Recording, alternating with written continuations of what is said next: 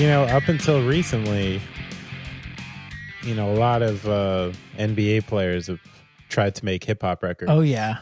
It's happened quite a few times. And up until recently, Shaq was deemed the most successful and best of the NBA hip hop stars, but he's been unseated. By who? He's by Damian Lillard, who goes by Dame Dollar Uh, of the Portland Trailblazers. And and for real, he could spit. He's good. I He's like, you know, I don't know if like if he didn't play basketball, if we'd ever know who he was, but he's he's respectable. It's like as good as the Bacon Brothers or Dogstar, you know. all, all I can say is the field was wide open for success. that was a, no for sure. That was an easy crown to take, and of course, the two of them that started barking at each other about you know like who is better and who is the best and blah blah blah. even though they're both like bad, you know. So, Brad, yeah. something's been sitting on my mind since the interview last night. Okay. Now, Is it sitting on your mind or sitting on your chest? What's the expression? uh, this one's on my mind because I, I I don't think I have an emotional attachment to it. Okay. but I, you know, I found myself in a weird position where I was defending dinner parties. You know, like like I was like dinner party guy, Not you know, defending like ska, defending dinner parties. Yeah, I mean, I, I brought it up in passing, and our guest Dave, he had such a strong opposition to dinner parties. It was sort of towards the end, and I never really understood why. And I've been thinking about it. And I'm like, wait, am I like bougie? Like, what's the deal? And it seems, I, I don't know. I think dinner parties are fine. I've been thinking about it. Like, you know, I'm not talking high fidelity like Charlie Nicholson's house, you know, like not some real, but you have a couple people by and and you feed them a meal. Could be nice. That's technically a dinner party, right? Yeah. Or wait, is there something lost in the terminology here? Like, what? How many humans have to be in your home to deem it a party? Oh, yeah. Because if you have another couple over, Yeah, that's just dinner. right, that's inviting somebody over for dinner. That's not a dinner party. Mm. A dinner so maybe party. Dave's onto something. yeah, dinner party is like maybe there's more presentation involved. Right. I mean, you go to these. Like, I'm kind of talking out of my ass because I don't attend who these am things. I? Nor, nor. What do you mean? You told me I go to dinner parties. You you were at such a fancy dinner party. You had to get like a COVID test on the way ah, in. Oh, that was yeah, that was pretty extreme. That was So diff- you go to dinner par- like that doesn't happen more lot. than I do. what? So what does it? What? How many humans do you need in the room? Well, that was a lot of humans, but that's a friend with a lot of money too. That's one of my few money. Oh, I get it. The point I'm making is you know more about dinner parties than I do. Um, so what, like eight, eight people? I- like have, I'd say six. I think anything more than another couple constitutes a dinner party. If there's like six, like three couples, right? That's a dinner Right. party. And I know I keep once saying cooking, couples, but yeah. like I, I, right? I know. It's a, I see we're so couples. archaic. I see couples and fondue and like turtlenecks. Oh, I love fondue. I like a fondue. Do you like a turtleneck? I don't like a turtleneck. No, no, that's not my speed. Can you even buy a turtleneck anymore? I'm sure there'll probably be like hipster turtlenecks coming out Oh. soon. No, you know what? Actually, I've been seeing, you know, like uh upscale hip hop style of rock, like Right, right. like a turtleneck sweater with like like a long, you know, trench coat or something. didn't yeah, like didn't Biggie 70s like used to rock a turtleneck? Yeah, yeah, okay. yeah, There's some like pimp element to a Right, turtleneck right. that I couldn't pull off because you need the whole thing. You need the trench coat and the chain and the nice shoes and all that to do it. I mean, I think if I just, I, I think yeah. a pot of fondue is pretty pimp too, man. I, you know, I tried to make. I, so I'm the guy who you know went into what probably fucking linens and things or something and bought a, one of those fondue pots. That's amazing. And like I actually bought it because I love fondue With you the know? forks. Been Vegetarian so long, like give me fancy melted cheese. Yeah, like, dude. works for me. And I buy the pot, I do the whole thing. And these were like lean days for me. Like I Right. wasn't I didn't have a lot of money. And I went to the store and I'm like, yo, I'm I'm doing the thing. So I bought like twenty five dollars worth of like cheeses and everything I need, followed the recipe. And dude, when I'm telling you there was like I don't know, I'm doing it with my hands, like a mini basketball worth of just hard congealed cheese. You got to put wine in it. I put beer in it. Oh, uh, is that It was like a beer recipe. Oh, really? It was I don't know. I just got a ball of cheese. It didn't work out so good. but I do love a fondue. And I think how difficult it is to make is why when you get your hands on one, it's it's so special. Have you ever had a, a queso fundido from a nice Mexican place? I don't think so. That's like a dish. It, it often comes with chorizo on top. I'll get it without. But it's literally just like delicious melted. Oh, yes. cheese. I did. I had it in Mexico. Yeah. I have had it. Oh, really? Yes. I know exactly How was the authentic about. version? It was amazing, dude. It was It was amazing. amazing, right? Yeah, I got taken in Mexico City to this like place. The eh, the guy I was with is an engineer. He's South American, and he works down there a lot. And he took me to this like family. Oh, it was amazing, dude! Like we walked in, and the, the there was like the owner was this woman who like came rushing over and like sat us down and got us sh- shots of tequila, Oh. and like just brought like yeah food like I've just never had before. It was so good. That sounds like a all-time top five meal of your life type of deal. It was it was pretty major. He also took me the next night. We went to a place where we had um like insects. and oh, oh, amazing. Inse- oh, yeah, oh, I'm sorry. I thought you said insects. we Like, oh, Brad, what did you do? Down no, we had like show? we had like Oh. amazing tequila, followed by like crickets and grubs and stuff. Wow, how was that? They were fine. I like the crickets were really good. Yeah, Okay, and I mean I think it helps to have a couple shots before you try them. right. loosen loosen up the palate for a but cricket. I welcome the the uh, insect future, the insect fuck meal it. future. I don't know. It's as good as anything. Who cares? yeah, it's a good source of protein. Brad. I wanted to ask you something since this is Halloween week Mm. of thinking back quickly to what your most memorable Halloween night experience was.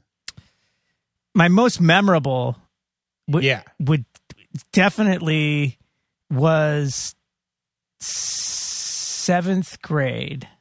Uh huh. It was like the first Halloween that I didn't like, you know, dress up and go, uh, you know, like classic Halloween trick or treat style. That I was like hanging with my bros, getting into trouble, Uh huh. and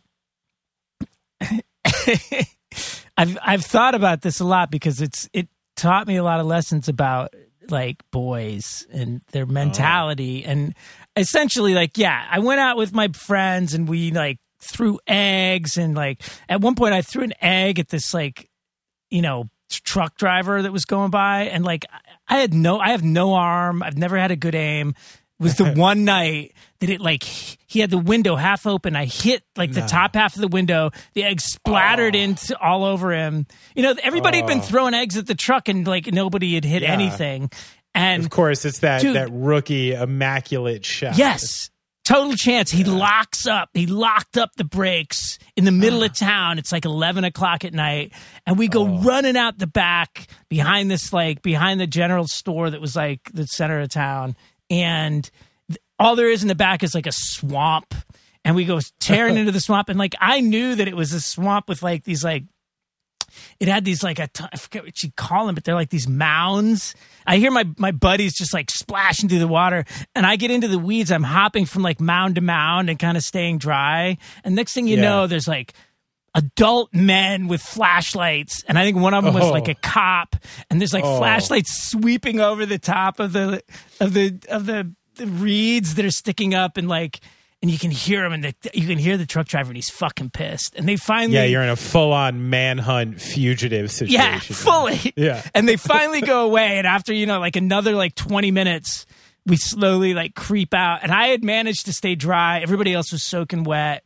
Yeah. I go home, and like, But you all outlasted the manhunt. yeah, we didn't get caught. Good for I you. go home Okay. and like I had had like we had done a little bit of trick or treating, but you know we had like the you know the teenager just like painted our face, probably like kiss or something, Right, you know. right, right. And so I had a small bag of candy. I get home and like I open it. You know, my my stepmom's there, and she's like, "How was?" it? I'm like, "Uh," I was like, I, you know, she could tell I like was kind of burnt or whatever. Yeah, a little flustered. I open I open this bag of candy and like an egg had broken on the candy and I burst into tears. Oh no. I was like it was too much. It was just like one step too far and I realized like I was on this uh-huh. cusp of like childhood and like you know teenage years that like I was still thinking like a child like I was bummed but yet I'm out there like committing crimes.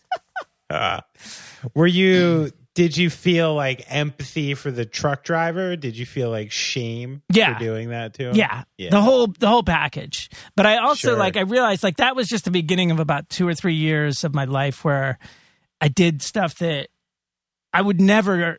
Not anything terrible. I didn't hurt anybody, but like Right. I just got into some trouble that like I didn't at the time.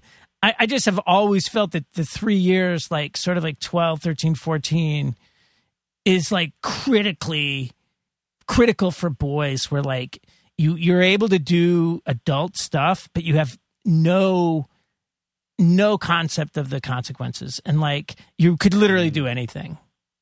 Mm. and I, i've always thought that like and i think you know at this point now i think people do kind of acknowledge that and look at that point in life as like really critical because yeah. i could have got into a lot more trouble than i did because i just didn't Sure. didn't different about it. place, different yeah. Yeah, imagine if you weren't weren't out there and stuff like that. Yeah, it's crazy. Every time you tell me stories about your childhood, my visual is stand by me. like that's my visual to all. it's kind of like what yeah It's- it's kind of what like my my my crew looked like yeah, like like did you have the chubby guy named Vern?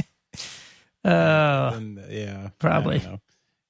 Well, that was interesting. Thanks for that tale, Brad. but that's definitely the most memorable because it's kind of dictated Yeah, it obviously last uh, uh, left a very lasting impression. On And what me. about a you? Turning point, maybe a fork in the road.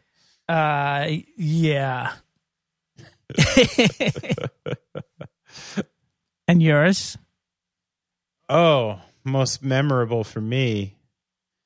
I mean, well, I'll tell you. I mean, here, here's some background, and you're going to understand even more why I'm potentially a little bit of a fucked up person.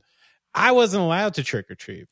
ah my father had some like moral objection to it about like going house to house wasn't into it so i wasn't really allowed to trick or treat as a kid and you know to not totally be you know shunned from the community we still had to hand out candy but but pops decided that we're not handing out candy we're handing out boxes of raisins so you got not egged. only was I not allowed to trick treat, I was also the fucking raisin house. so, but you know, then you get to a certain age, and you know, I put my foot down a little. My family was splitting up. I'm like, I'm fucking going trick or treating, you know, Right. and went out with some friends for the first time. Probably a little younger than you were. I got to imagine towards end of elementary school. And I was into it, having a good time. Don't remember what I dressed up as. Had like half of a pillowcase full of candy and some fucking car rips up. Some bros, like older guys, no fucking took a bunch of our shit, Ah, that's Like- so lame ran back in. old like- enough to drive and they're stealing candy from little yeah, kids stealing candy. Ah. And it was probably because I was like already old enough where they're like, oh, maybe he's like, you know, shouldn't even be out here anymore. I don't know. Uh, so, so my first Halloween trick or treating was It's a say my most memorable it sucks Because I was like, oh, here I am, you know, I'm out here in the world. And, and then it's the, like, oh, your parents were right. the world, the sucks. world is awful. Don't go trick or treating. You know, it's like they're right. They're right. There's fucking shitty white trash dudes at Camaros who steal your candy. I'm just gonna listen to Sensefield. You know? uh, so, yeah, that was mine.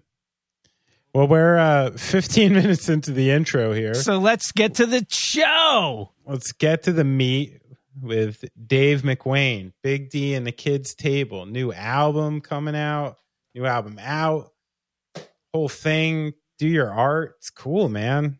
I like how he's uh he's a funky dude. He was fun to talk to and a lot of uh interesting points of view and perspectives about the whole thing, you know? He's got a lot going on, this guy. A lot going on. Oh, and big thanks to uh, El Jefe, Jeff Rosenstock for for popping in and and co-hosting this episode. As I mentioned in the beginning, I realized I mean, I've been we've been doing a lot of ska episodes, you know. Mm-hmm. So I realized going back through my texts, yeah, I've been texting Jeff a lot. Yeah, he's my ska resource, my phone a friend, and I realized that Jeff. I told him on text, I'm like, well, you're my ska friend, my cartoon friend, and my Jew friend. Those are like the three the three things you check for me, you know. He's also a great songwriter and a beautiful man. I love to know him. Oh, absolutely. But those are the big three. So I don't know. Thanks to Jeff. Thanks to Dave. This was fun. Let's uh let's listen.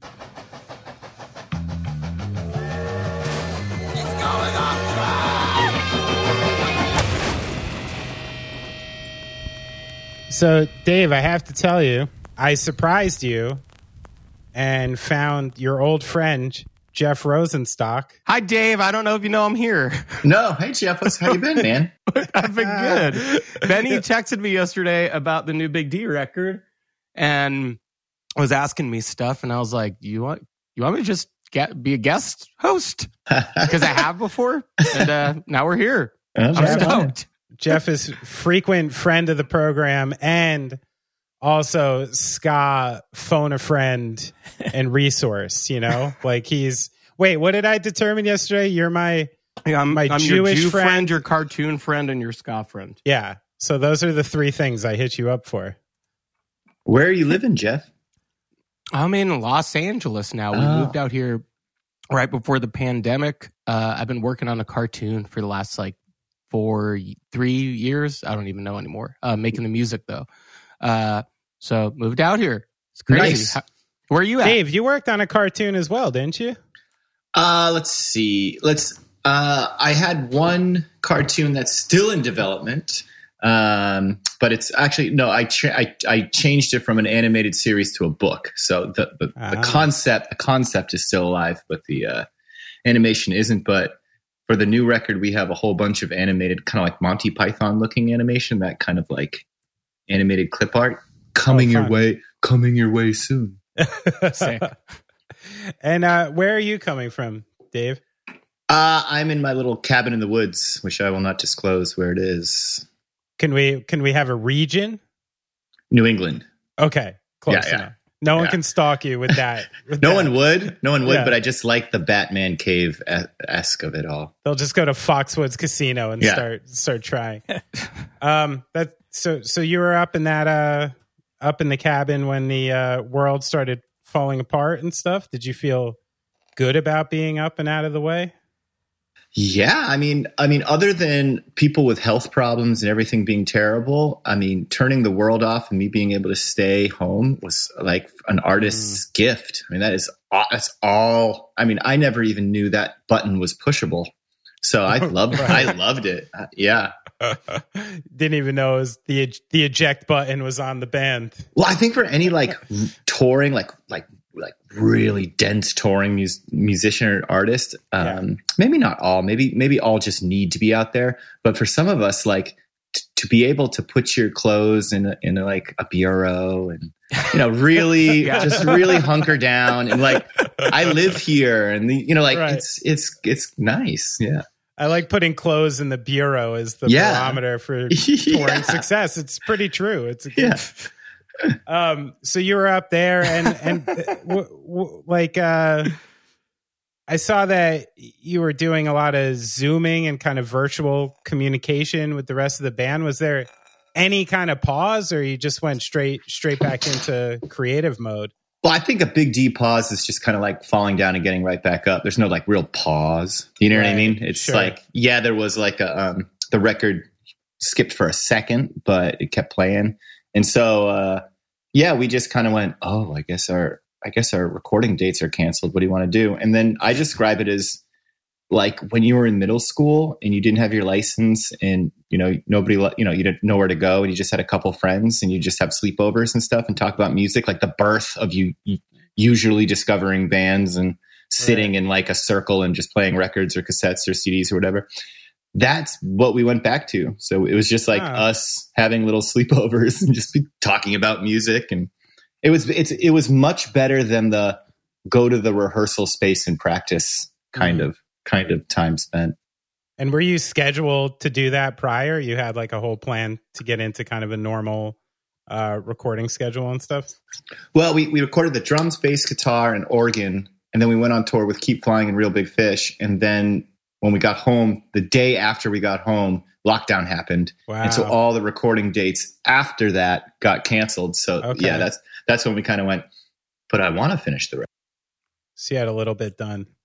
Do you feel like this song's shifted at all though? Like after you uh, left and came back to it, like did you add stuff? Did you take stuff away, or was the vision just basically like this is the vision, this is what it is, and it was just oh. a matter of finding the time to do it? There's no, there's no question the horns got way better because because we just like I said we just hung out and like this this was I mean the very big D fashion like we're like everybody write write. And if someone's not writing you're like why aren't you writing? What are you doing? Let's do it let's do it. You know you try to we try to encourage people. We don't like to have like I'm the songwriter person you know what I mean? Mm, and yeah. so and so that's why our songs are always kind of like different. And so anyway so with this we had so many great horn parts that you might notice that we're just we're just trying to get them in you know like just get in get in. And you know any any any like music you know, whatever person might be like i don't know if it's needed. We'd be like shut up it's getting in. How's how's that process for big d? I mean one thing that's you know apparent from from you know uh, a certain year till now is that there's sort of a you know a mixed collection of musicians sometimes and new musicians and you're sort of the the steady piece through it. How how does that work in actually organizing and collecting songs? Do you write all the lyrics, or do other people contribute there? Well, it's like the first like crew of Big D guys, like uh, Shot by Lammie and and Good Luck. Like same thing, like with my middle school kind of description. Like we were just the group of friends who met each other at at college, you know, and it right. was a hundred percent of the friends, meaning like if we started doing band practice, the other guys didn't have anything to do, so they just joined the band because it was just what we were doing. You know what I mean? Like, yeah, yeah, it was like it was like. Dungeons and Dragons. It's like, hey, come on, I don't want to play. Well, come on, if you're you're not going to be doing anything if we're all playing, and so every we all knew that everybody had different like genre choices or or you know, like life dreams. So it was never like it was never like a band thing where it was like I'm leaving the band. It was always just like because we're because we're all we're all still that circle of friends. Like it's oh, still okay. yeah, yeah yeah we're still just this circle. Um, and and so yeah so but then it's funny because people say like there's new members in big d but those new members have been in the band for 10 years so right, that makes right. that makes you go like well oh, I, I okay I guess. But you can't keep calling her my new girlfriend if I married her. It's true. you know I mean? Yeah, but, um, it's, it's, some of the some of the guys have a really long timeline on Wikipedia, but yours is just really long. You know. Well, I, I think Big D. literally, I think the Big D in the world around Big D. You know, call it the ska and punk and whatever the music scene. It's just been the nicest thing to me. Like huh. the kind, the kindest, most um, real. Um, not fake, not, you know, like opportunistic. It was just always been very honest and fun and genuine. And so there's never been a, you know, of course I go through different phases in life and get presented different crossroads, but it's never been a better choice than playing in this band that I love so much and seeing the world, meeting people. Like if if this band didn't exist, like you know, I, I, I, I, I wouldn't have had such a life. You know what I mean? Yeah, for sure. Well, since it's like that circle of friends, um, you know, when you're bringing new people into the mix, what's what's like the barometer for for being a member of Kid D, you know, Big D? Like, Well, what's not- like what's like uh, yeah, the prerequisites. Well, I'm not quite sure how to approach what you're saying first, so I'm gonna I'll I'll say like this is how you get to be a, a tour manager or do merch for Big D. Like usually, usually all the time. If that's a way of saying something. Usually Right. all the time. Um, I I'll like a friend would have like just broken up. A girl like would have cheated on my a friend of mine or like broke his heart, and I'd be like Right. you're but you're a bartender so you can multitask so you can be a tour manager so let's Right. not and he'd be like i can't i have an apartment my life sucks and she's never gonna love me i'm like all right we're going to europe you know what i mean so like the prerequisites, prerequisites to get on like the big d wagon if you will is like i don't know are you having a hard time in life and need a break and you know you're somewhat you somewhat know the band and you- you're responsible and not a schmo then you usually can come aboard so we can share with you this ridiculous thing that's going on you know It's nice. It's almost like self help. yeah Like join Big D and you get like emotionally treated. You know, that's nice. That's a nice Yeah. place to be. i mean i've been in i've been in the music industry or you know like the music world for so long that i, I i'll tell you big d does not operate like other bands you know what i mean like, like there's no success that we're trying to have there's no there's no i'm not trying to be cliche but there's no there's no like you know there's there's no goal other than writing songs together and trying to make each other happy and impress in a good way like impress each other with like oh that's a really great part man that's amazing Sure. like that's really the end the start and finish of the band and everything else that's come from it is just this nice uh, you know this really nice thing that's come in tow of it That's awesome. I mean, is Yeah. that something from from the beginning that you know, um, you know, you harvested from the inception? Like this, this is going to be part of the thing we're doing, or it just kind of kind of worked out that way? Well, it's definitely my upbringing. I mean, my upbringing is, you know, heavy metal first. So, you know, heavy metal. I think the heavy metal, commu- the old heavy metal community. I can't speak for the new heavy metal community.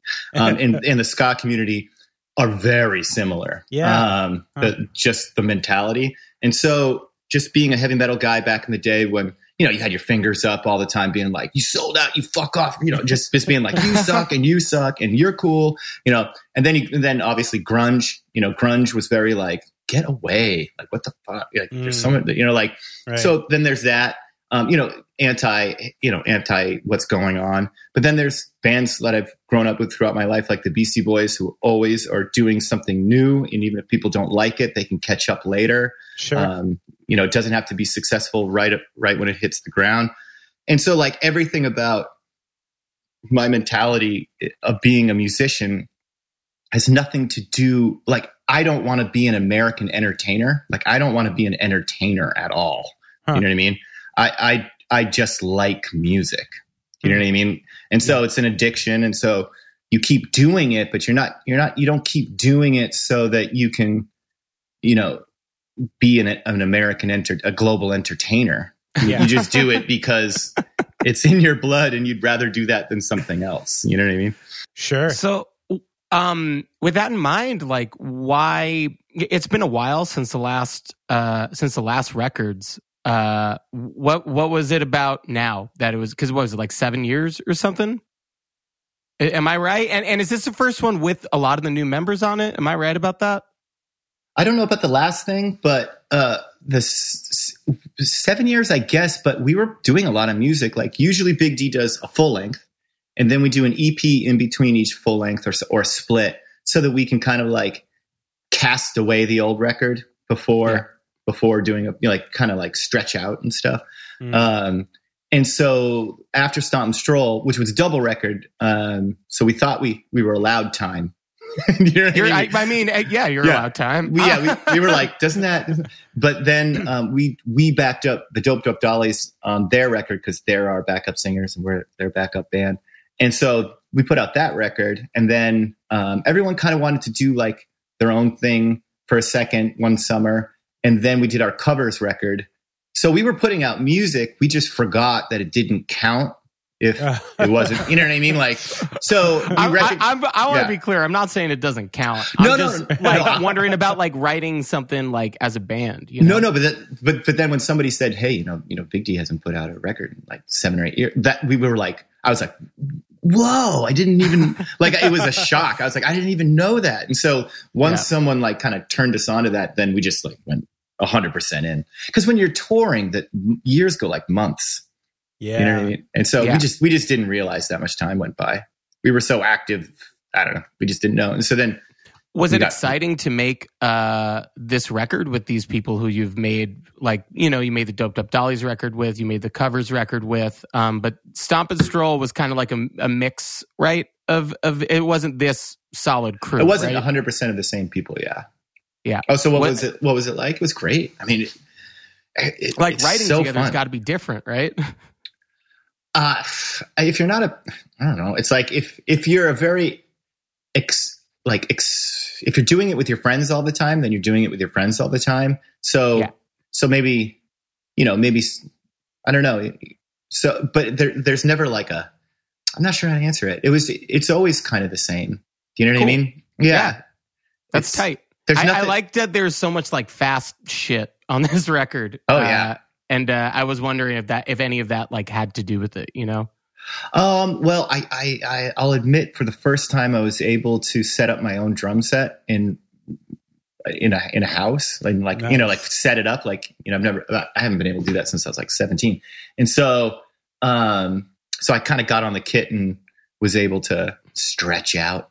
And in, but, but with the fast stuff that you're saying is like, really what that came from is, you know, people always call it ska punk and stuff, but you know, Big D does like like a lot of Boston and New York hardcore and and yeah. thrash. And so like I under I understand that the word punk, but I hope that the word punk is somehow including those things because um you know, with this record, if you just look at it as like American punk, like if you just think of that style, like you have some choices. It's like, well, what am I going to do? Am I, am I, not me personally, but what's one going to do? Like write a, an American kind of punk, punk song about you know some sort of complaint it, it, I, for me it just it's just going to come off like a facebook rant i think like social media the, the arguments on social media are almost like punk songs all over the place. Do you know what mm-hmm. I mean? Like, I fucking hate you. You go get some. You're you're ignorant. It almost sounds like everybody's post. You could put Dead Kennedys like music behind it and just sing it, just verbatim. Do you know what I mean? So I didn't. Uh-huh. I just didn't want to be another. I didn't want to write a punk song that was just another rant that and people have too many rants going on. Mm. and i don't i didn't see much change from a lot of the things you know i mean like the last four or five years have been so horrible that it's like i didn't know that was going to happen. Like i thought some of the punk songs uh, messages try out your voice hell on earth we're going to we're going to help and try to try to move move the the line somewhere and it got thrusted the other way. And so for the time being i'm like i don't even want i mean i'm not even going to how do, I'm sorry. How do you, how do you mean it got thrusted the other way? Like I, like uh, progress. Um, the, the uh, moving instead of moving forward with progress, it uh, it moved way way back of progress. Um, if if you allow me to say, you know, like my version of progress. I mean, I, I just think. Yeah, I think we're on the same page. Yeah, yeah. I, I and, believe so. right. And so, and so, um, you know, but punk doesn't always have to be like that. Like there's bands like the Groovy Ghoulies, like there's bands like one of my favorites, the Dead Milkmen, and like you can still write punk songs, but not, you know, not do a Facebook rant, you know, because that's what yeah. it is now. And so then I, during the lockdown, I started really getting into stand up comedy because I had to do a lot of work yeah. and you know, instead yeah, of, sure. I would just have it in the background. And, uh, and I think like stand up comedians are like the new punk rockers and like, you know, so where did those fast songs come from for the new record?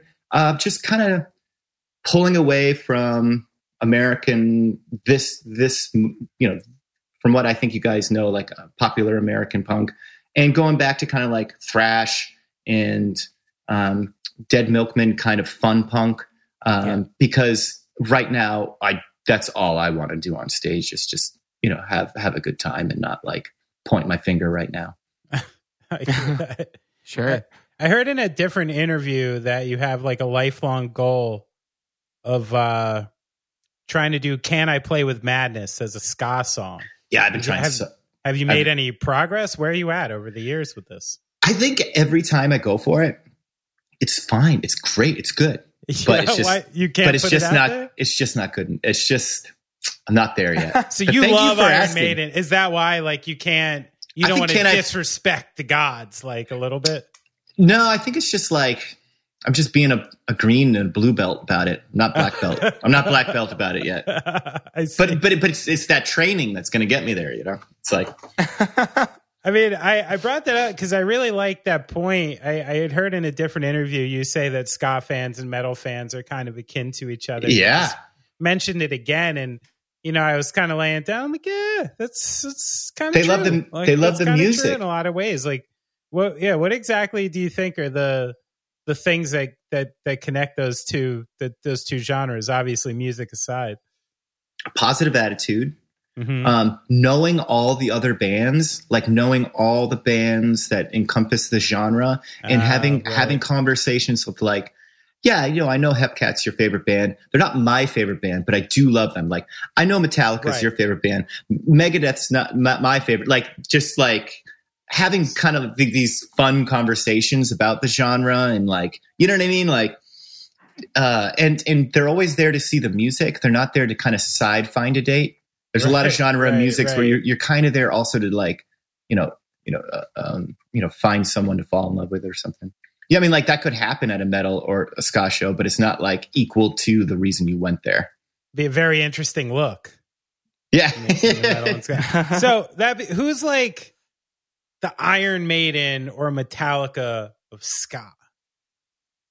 Um, well, definitely this this is okay. So as far as like ska, ska punk, like let's do ska punk before ska. Okay. So I would say um, Operation Ivy, obviously, to me is just you know mm. the the uh, the icon that like what that Indiana Jones is trying to get, um, that the idol that you know, and like it's just so perfect. And maybe you but could then, both answer this. So so and the thing that made Operation Ivy ska punk rather than ska was uh, simply like the abandonment of horns? Was oh, that like the biggest songs. thing that jumped them to that? Say what? Uh, I don't think horns have to be part of ska. Yeah, no, they had yeah. punk songs. They were a ska punk band. They played just because they were like fast, just yeah. just rather than okay. Well, they sound like a Bay Area punk band and a ska band all in one. To me, uh, no suits and no no outfits. No. So I think like the, the verses of a lot of Operation Ivy songs have the upstroke ska sound, and then they kind of lay into like full bar chords that with a little bit of mm. peaking distortion, which yeah, one could true. say is the is the punk element. And then the fact that they're not wearing um, what you just said adds to the punk element. Right. Okay, so I'm sorry to cut you off. To continue your point, you were saying Operation Ivy. Oh, just yeah, uh, of like what, what's awesome, and then destruction by Where, definition. Like, destruction by definition by the suicide machines is so good it's like what do you do about oh. it? I mean it's, it's like the greatest record in the world. Huh. and then um and then the bosstones you know i mean i think more noise and other disturbances it's just a kick-ass fun record. I mean it's just it's just you know it's what it, i always describe music as pizza. Like you know like if someone goes like can we can we put mushrooms on it? And you're like i don't like mushrooms. And they're like all right we'll put it on half of it. You're like all right cool cool cool. like for me, th- I love these bands and these records, and it you know, and, and, because I don't mention other ones doesn't mean I don't like them. Do you know what I mean? Sure. Uh, I mean, I yeah. I love, but but where I think where Big D comes from often uh, is what makes people shake, kind of scratch their head, like mm. you know, kind um, of trying to put it on its ear a little bit. Like, I mean, there is so much of that. uh you know, discourse I hear behind the scenes in ska is that something you really try to avoid the kind of you know the waves about- and the generations and the what's what's real, what's not. Do you just try to avoid that conversation altogether? I don't know. I just it's just not something that it just doesn't have something doesn't click with me to engage. Like um, I think every ska person about the wave. Some people care about the waves question. I I, I just I just don't. It'd be like if you were asking me about if you were asking me about like my favorite um like I, I, I mean, Are you having a hard time thinking of anything that you care about less than the waves? yeah, I just it's just like I don't I don't even know I don't even know how to answer the question. It's like I mean I do it because I'm asked and so I give my best go. But Sure, like right, right, right. but like Just I 'cause don't think I should be coming up. asked. Yeah. It'd be, yeah, it'd be like if you asked me about like so how did you d- train your dog and I didn't have a dog to train or how would you do it and you're just kind of like well I don't know. I mean think geez, I would do it like this. Yeah. Okay. I mean I see. yeah. I don't think I'm Tazy Phillips enough to answer the question. You know what I mean? Jeff, Dave- you want to take a stab? No. what at the waves? No, I don't I'm fucking care. Yeah. uh, um, do you feel like because it's in? I mean, obviously you're mentioning the Bosstones. You're from Boston, but Yeah. like. I think about your band. I think about the Bosstones. I think about Kicked in the Head, and Yeah. I think about how all of those bands from Boston really didn't like. You were in the ska punk world or fucking whatever, but your music was everything. It, it like threw in everything that you could throw in. Do you think that came from? Do you think that had something to do with your scene in Boston, or was just everybody on the same wavelength? What do you did? You, were you like inspired by seeing bands like that around you to like fuck around and do whatever you wanted? I think there's two two things. One, trying to make sure that everybody who's your buddy gets a song written. Do you know what I mean? Like Yeah, like pushing people who won't write. Like not not not not too hard. You know, just encouraging encouraging people. sure. Just like come on. And um and the Beastie Boys. You know, like the Beastie Boys have like when you listen to a beast like Check Your Head or Ill Communication, like it's like a shuffle of genres. Mm. Yeah. And to me, that means you win. Like if you're a real musician, if you're if you're a, a musician, not just someone who wants to entertain and like, because you have to understand, you craft songs differently from what your goal is. So if your goal is to to, to be, I mean, I don't mean to be so simple, but to be famous and make lots of money, then you'll crap your songs that way. You know what I mean? But if if your goal is to just see how far you can go with creating, you know, because I feel like the songs that you make are what your soul sounds like. So if your soul sounds like marketing and capitalism, then go for it. That's nothing wrong with that. but like, but Isn't there though? right, right. So it's so you know we so the Beastie Boys just got to play lots of styles. So if, if I'm going to take the time to be a musician and play music, I'm gonna play lots of styles. I don't. I like records that are like one big song. Do you know what I mean? Like I don't Yeah. ever want to write a rec. I not not that that sounded a little intense. I'm not interested in writing a record that sounds like one song. Um, but I like you know I like Andrew WK's Party Hard. That's kind of like one song. The Ramones are kind of you know what I mean. Like I like Yeah. records like that. I just don't want to. I just don't know why I I I just wouldn't find myself to do that. Now I'm sitting here trying to think of what band actually sounds like capitalism. Well, I mean, I'm, just, I'm just being cheeky. No, no, I'm like actually think I'm like, what is the band that sounds the most It- Cold like play. capitalism? Ca- Oh. Coldplay? I think modern Coldplay. Yeah. but that sound would have to be their inner thought, not to be so deep. Their inner thoughts, you know, the the, I bet they abandon, don't the abandonment of what they want to do. Because here's a funny joke. I somehow on Warped Tour, I've no idea. I have no idea why this started happening. But uh, when you go on Warped Tour, if if you can't get dinner um, because you're you had to do things, maybe you're set or you had a guest, they have a barbecue after, and then all the Right. bands hang out and they have a barbecue band. I, I was somehow magnetized. These guitar players from all these different genres would kind of come up to me and be like, "Oh, you're in Big D, huh?" And I'm like, "Yeah, yeah." He's, "Oh, I, I love ska. I love, I love Sublime and shit like that." Um, yeah, I play in blah blah blah. It's cool. It's not really like my thing, but I got this solo project that I'd love to show you Right. sometime. And remember, all these guitar players are in like way bigger bands. Sure. and then sure. and I'm like, you do not want to be that type of person. You do not want. Ah, you know, you diss your girlfriend. You, That's you diss funny. yourself. Yeah. that conversation you just brought up, like it like was a flashback because I'm like, I've had that conversation 50 times with people. Like, Yeah. yeah, yeah, I'm sure you don't like like this. Yeah. You know, like, yeah, that is a terrible way to live your life, isn't it? I no, it's just if you want mushrooms on your pizza, go for it. You know, it's like it's you know, there's not a right. It's just. I guess there's not- different ways. For me. There's different Yeah. ways to the bureau, right? Yeah, yeah, yeah. You know, different paths to the bureau. to fold your clothes. Yeah. So, well, um, you know, so you you run like almost all of the day to day management and stuff. For, Yeah. For Big D, and you've been doing it uh from the get, right? Um, you know, after all this Not these, from ye- the get.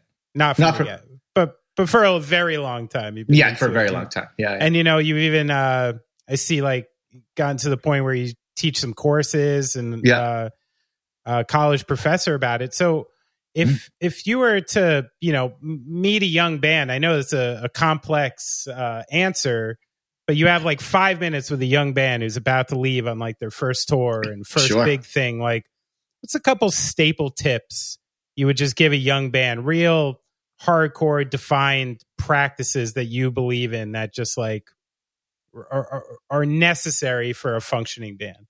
All right, I'll start with emotion and then go to like logistics because like Mm, emotion, the logistics aren't going to happen unless the emotion happens. true. So, so one of the things I always say is you you you never talk about anything negative ever ever about a show the night of the show Mm. ever ever because everyone's on tour to play like what 30 minutes 45 minutes they're putting like everything in their life on hold just for this moment and so the audacity and it, I, we the, big d doesn't hasn't really ever seen this because but we've seen other bands do it in the back Sure. rooms and it's like the audacity for because maybe they're maybe not just drugs and alcohol but there's adrenaline in people's you know yeah. they're adrenalized Uh-huh. and so, you know, I always say if you if you want to say something negative um, about someone uh, the night of the show, wait till the morning. And if you don't bring it up that morning, then you shouldn't have brought it up that night anyway. So you just saved yourself. You know what I mean? That's a good practice. Yeah. yeah. That's good. Um, and just help each other out all the time. Like you have to be each other's like partners, and I mean like girlfriend boyfriend kind of thing. Like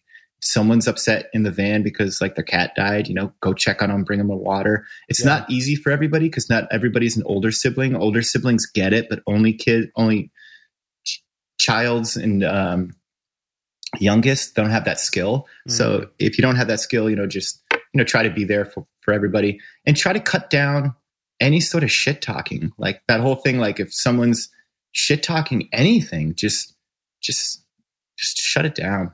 You know what I mean? Okay.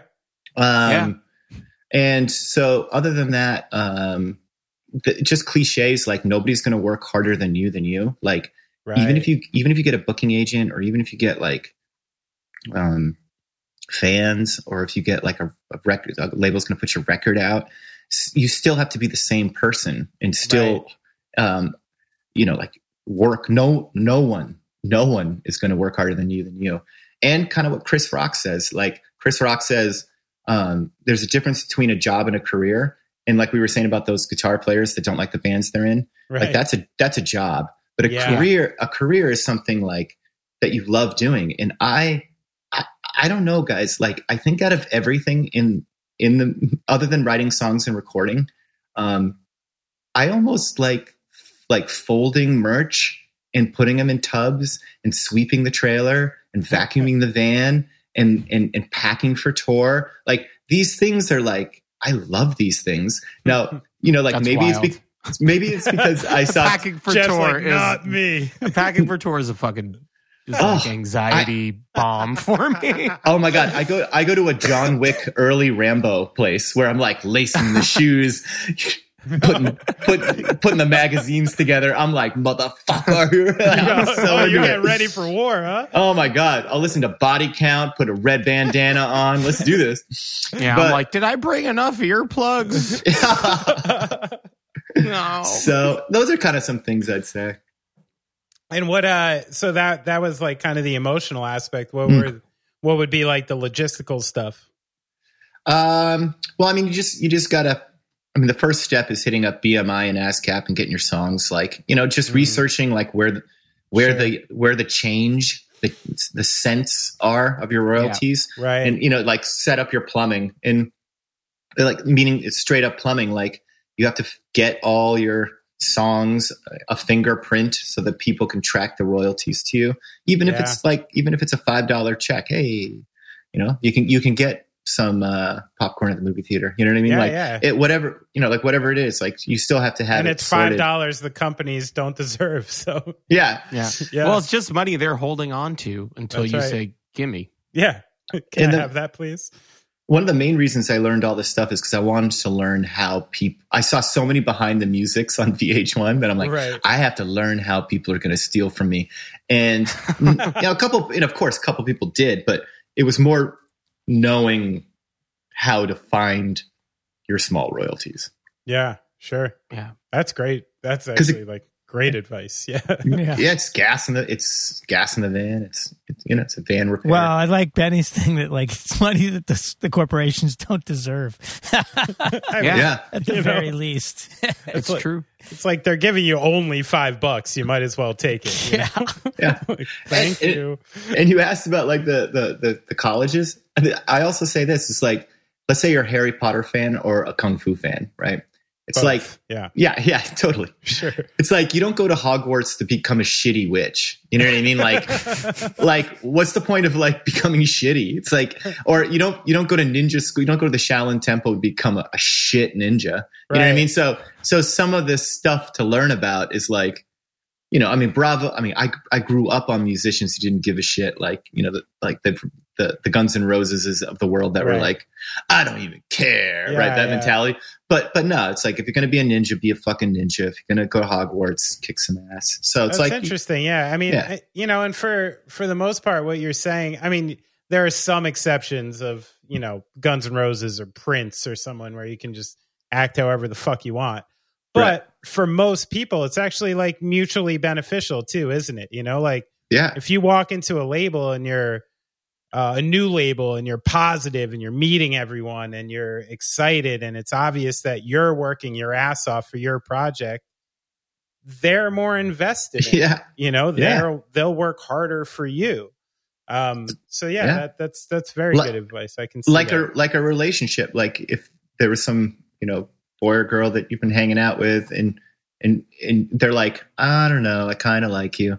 You're gonna be like, oh, I wish you Uh, totally liked me. You know what I mean? So it's like right. it's that it's that type of relationship. You know, yeah I yeah. am fucking into you. It's like I am into you. That's what you know. That's what you're looking for. Yeah. I was curious, you know, since since you uh, teach, but also came from, you know, the '90s school and have to exist as a band Yeah. now. Um, Yeah. You know, social media plays a, such a interesting role in how we all have to present ourselves these days. And you know, have you sort of figured out what's a or, or what you would tell Yeah. another band what's a healthy amount of time to divvy up for social media like what percentage of your time should go towards that and how how important is it for bands to to be Well, really a- focused on that That's really. I want to. Okay, the amount of time uh, I'll get. I'll get at after, and that's a really good question. But just to do at the beginning, like, um, um I don't have a stance with this because there's no reason to. But like when I was young, people took pictures of artists. Now Right. artists take pictures of themselves. So there's a little bit of a difference there. You know what I mean? uh-huh Um, and because I grew up on that, I kind of do think it's kind of cooler. Um, um, but I spent my time, you know, trying to do videos and, and like doing like, hey, you know, all that stuff. And, um, and I, you know, I've had my time doing that. And now that I'm older, I'm, I'm I wonderfully can say I, I'm not into it. And like as someone hmm. like who's me, who's outgoing, that's one would think like, oh, you know, keep going. And I, meaning I'm not like a a cool, quiet person. Like I, people who are talkative love cool, quiet people. Do you know what I mean? Because you're like, oh, you know, that's why they're always like best friends and stuff. yeah, right. And I, I, I wonderfully can feel the the quiet person coming into me. Do you know what I mean? The more, the more you see this kind of like thing going yeah. on, yeah I, nat- naturally. It's not like meaning I'm not like trying to be aloof. I just naturally want to go back, go into the shadows, and Right. and, and I and I love that. Um, but um, for the so so for me, yeah, I, I, I don't. I'm not in a place where I want to take my own picture and try to sell it to people. Um, even though I understand it's not just that, and it's just like a, a visual book that people can follow. I'm just not interested so much. But I'll, you'll see me doing it here and there. But what do I think like people should do with like their time? I just look at it as like a cool car in your uh, in your driveway. Like if you have like a 1962 Chevy Impala and, and it looks beautiful and the engine sucks and you can't drive it, then maybe you should spend more time on the songs and less on the pictures. right right You know, Yeah. you know, and then and then you, you you don't necessarily have to do the reverse because you could have a beautiful engine and a really rusty exterior and people don't give a shit about that rusty exterior because your engine is so awesome. right. So with that analogy, you choose how much you want to use your time on it. You know, I think the problem is in so many cases, like I, I you know, I get uh, skeptical of the idea that anyone would ever see under the hood to see how awesome the engine is. You know, well, I just mean like your ability. Like Slash can play guitar really well. Les Claypool can play bass. The the the engine is how good you how how how good you are proficient at your instrument or Now I want to hear a band with fucking Slash and Les Claypool. Ooh. Yeah. I, Sounds they must they must have played together at least once. They must think? have. Yeah, I think so. But wouldn't it be could it wouldn't it be cool if they didn't like each other and they were tr- both trying to upplay each other? They're just like Yeah, There's a lot like- of band, a lot of band name possibilities there. Slash Pool Oh, could be good. hmm. Hmm. slash my cheese. Wait, what was Slash's real name? He has like a funny Jewish last name, doesn't he? I'm allowed to say that. Not you, McWane. You're not allowed to say anything Jewish. Doesn't Slash have a funny Jewish name? I think he does. Yeah, it is. It's Saul Hudson. Hello, this is Saul of Guns N' Roses. Have you have you heard my licks? I've got wonderful licks for you Is on that, sale.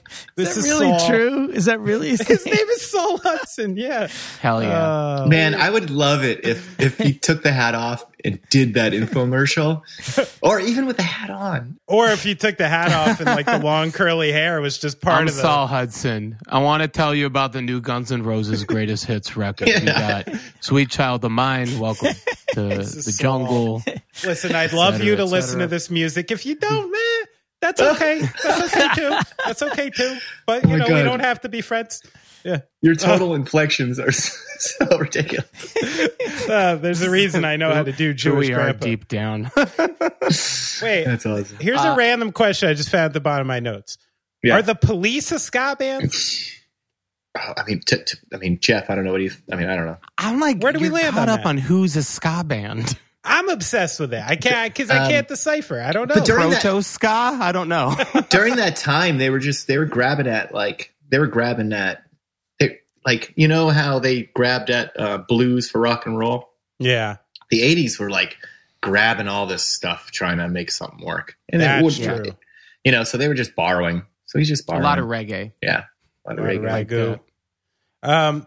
Well, Um, hey, I Yeah. uh, Jeff, please uh, go. Yeah. Dave, Yes. I was so curious about something with the new record. Yeah. I, I, I keep staring at the. I keep staring at the audio lines. Are you guys Yeah. staring at the audio lines? I do. no, I'm just staring off into space. Oh, okay. And how Brad Brad's a flat line always. it's like I'm like, are you dead? you dead, kid? All right, Jeff. I now see it's you. I see it's. Sorry. Yeah.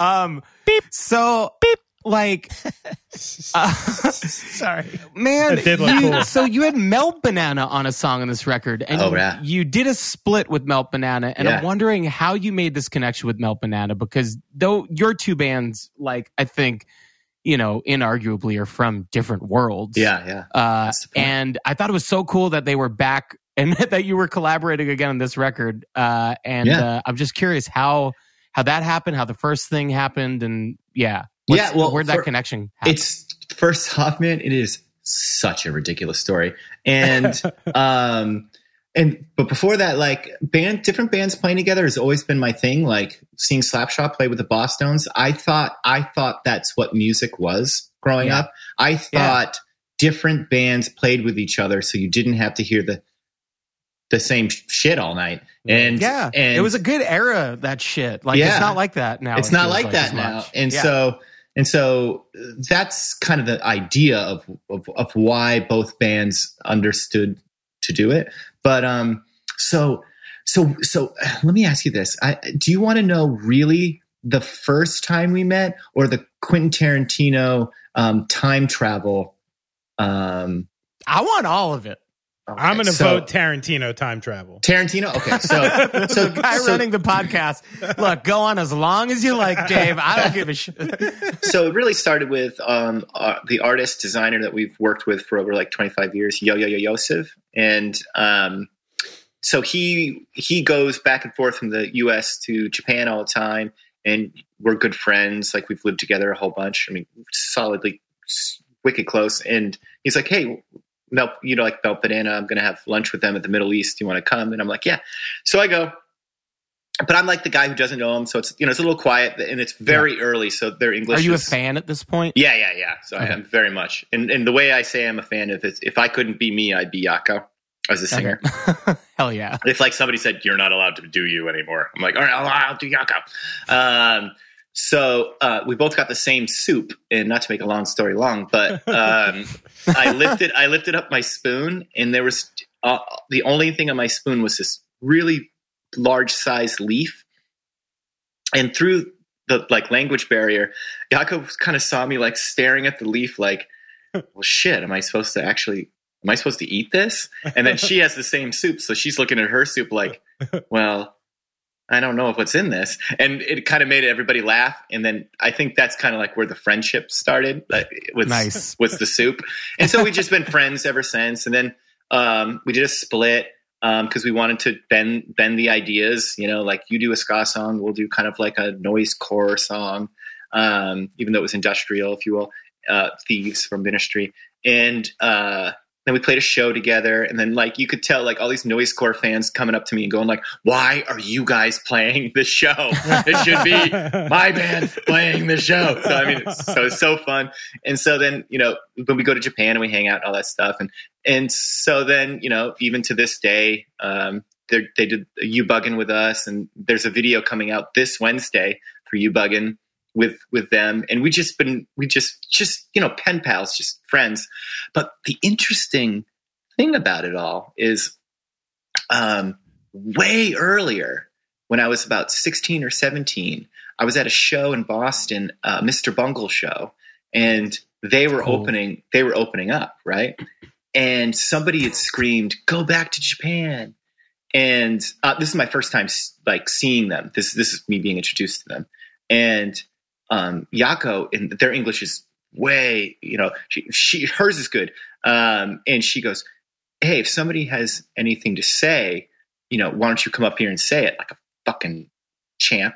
And Badass, yeah. and so all my friends are just they're kind of bigger than me. They're just like big Boston dudes. I'm not a very big guy. They just kind of like, for some reason, I have no idea to this day. They're just being Boston guys, just kind of lift me up and like rush me to the front of the stage. Like, hey, wouldn't it be wouldn't it be funny if, if we made McWane take this? Like, I think they were just like setting me up for some bullshit, right? And so then Yako looks at me, right, and I'm like, whoa! I, and I can see I can see all this memory really really detailed.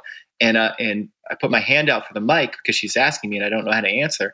And so I take the mic, and it's a lot is the loudest my voice has ever been. You know, uh, and I'm like, I don't know. I think it's going wicked good. I think everybody's, I think everyone's going great because I never heard the guy say that, so I don't know what's going on. I'm like, I, I, thought she just needed an affirmation, and I'm just like, I think everything's going great. I mean, I mean, you guys kick ass. I mean, I, love.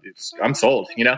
And then she gives me this this head tilt, like, all right, and then takes the mic back, and and like years and then mr bungle's crew was like never do that again. Never give the audience member uh, a mic. And so then uh, years later I, I, mentioned to a guy to the um, guitar player that story he's like that was fucking you? And i was oh, like you yeah. remember that? Yeah you know yeah so there's a lot of weird we just have the i mean it's over 20 it's like 20 there's a lot of history there. That's cool. yeah. And as your relationship, uh, you know, I read that you kind of, you know, you've independently routed all your tours through, you know, Southeast Asia and Japan and China. Like, has it helped having uh, connections over there? Like, how, how has your process been for getting those kinds of tours together?